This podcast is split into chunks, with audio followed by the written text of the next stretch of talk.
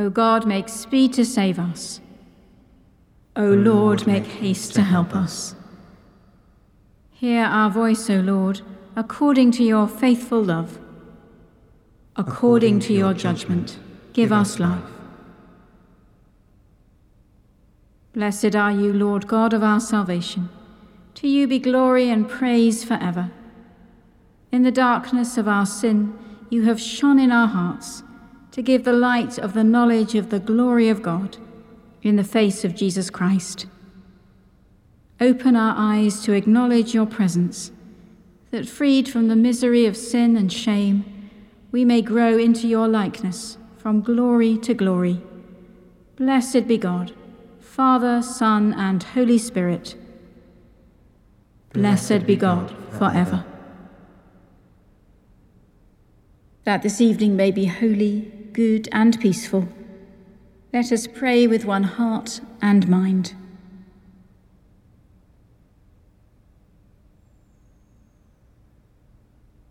As our evening prayer rises before you, O God, so may your mercy come down upon us to cleanse our hearts and set us free to sing your praise, now and forever.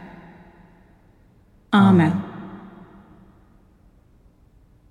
Psalm 3 You, Lord, are a shield about me. Lord, how many are my adversaries? Many are they who rise up against me.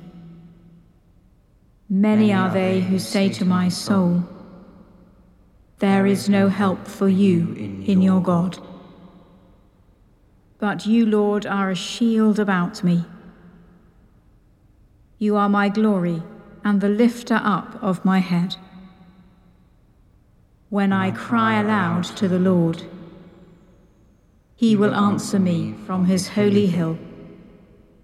I lie down and sleep and rise again, because the Lord sustains me. I will not be afraid of hordes of the peoples that have set themselves against me all around. Rise up, O Lord, and deliver me, O my God. For you strike all my enemies on the cheek and break the teeth of the wicked. Salvation belongs to the Lord. May your blessing be upon your people. You, Lord, are a shield about me. Let us pray. Shield us, Lord, from all evil, and lift us from apathy and despair, that even when we are terrified, we may trust your power to save, through Jesus Christ our Lord. Amen.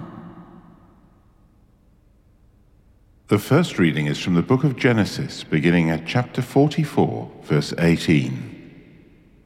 Then Judah stepped up to him and said, O my Lord, let your servant please speak a word in my Lord's ears, and do not be angry with your servant, for you are like Pharaoh himself.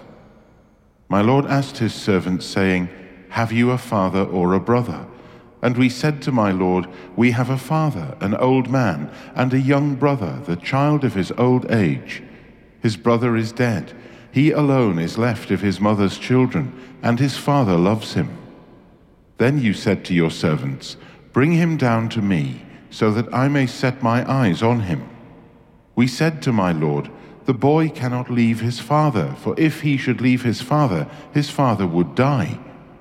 Then you said to your servants, Unless your youngest brother comes down with you, you shall see my face no more.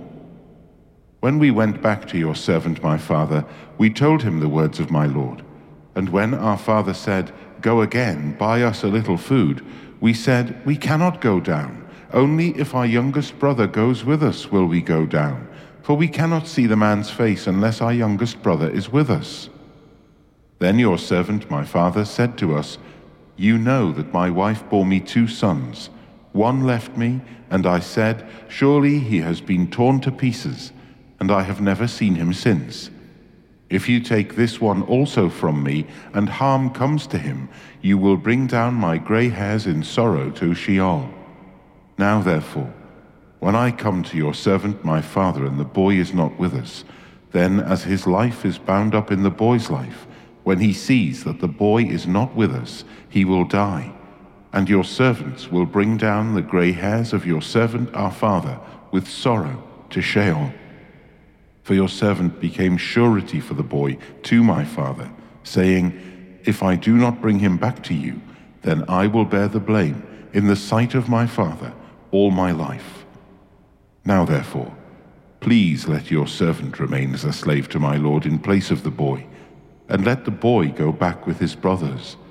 For how can I go back to my father if the boy is not with me? I fear to see the suffering that would come upon my father.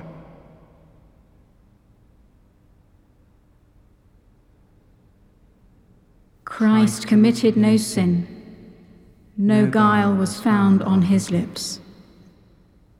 Christ suffered for you, leaving you an example, that you should follow in his steps. He committed no sin, no guile was found on his lips. When he was reviled, he did not revile in turn. When he suffered, he did not threaten, but he trusted himself to God who judges justly. Christ himself bore our sins in his body on the tree, that we might die to sin and live to righteousness. By his wounds you have been healed, for you were straying like sheep, but have now returned to the shepherd and guardian of your souls.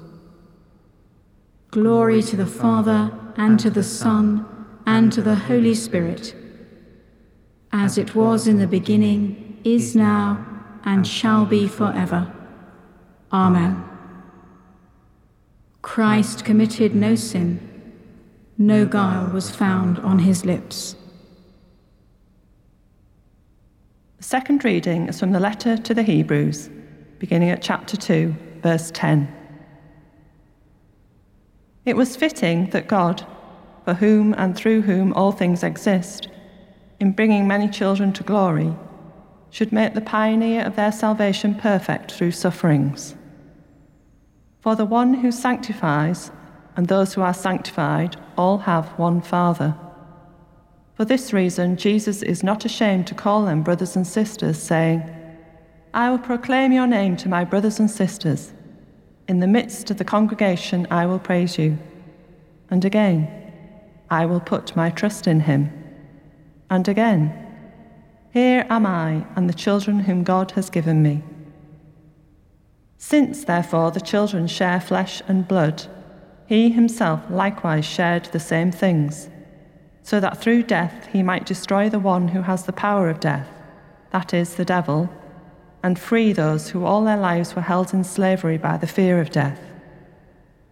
For it is clear that he did not come to help angels, but the descendants of Abraham. Therefore, he had to become like his brothers and sisters in every respect, so that he might be a merciful and faithful high priest in the service of God, to make a sacrifice of atonement for the sins of the people. Because he himself was tested by what he suffered, he is able to help those who are being tested.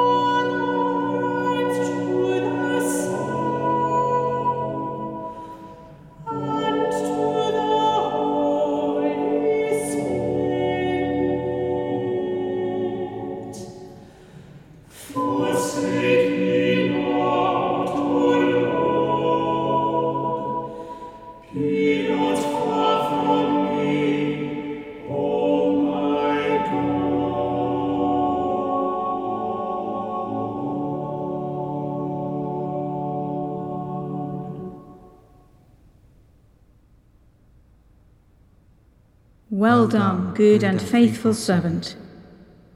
You have been faithful over a little. I will make you ruler over much. My soul proclaims the greatness of the Lord. My spirit rejoices in God my Saviour. He has looked with favour on his lowly servant. From this day all generations will call me blessed. The Almighty has done great things for me, and holy is his name. He has mercy on those who fear him, from generation to generation. He has shown strength with his arm, and has scattered the proud in their conceit, casting down the mighty from their thrones, and lifting up the lowly. He has filled the hungry with good things and sent the rich away empty. He has come to the aid of his servant Israel to remember his promise of mercy, the promise made to our ancestors, to Abraham and his children forever.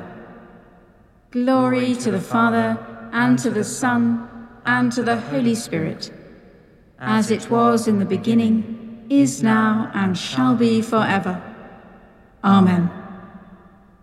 Well done, good and faithful servant. You have been faithful over a little. I will make you ruler over much. Heavenly Father, in every age you raise up pastors and leaders for your church to reflect the light of Christ and to lead us in the way of holiness. We thank you for those who have been shepherds of your flock. Bless your church today with gifts of care and nurture. Give a pastoral heart to bishops, priests, and deacons, and strengthen all who are called to be leaders of your people. Lord, hear us. Lord, graciously hear us. We thank you today for Edward King.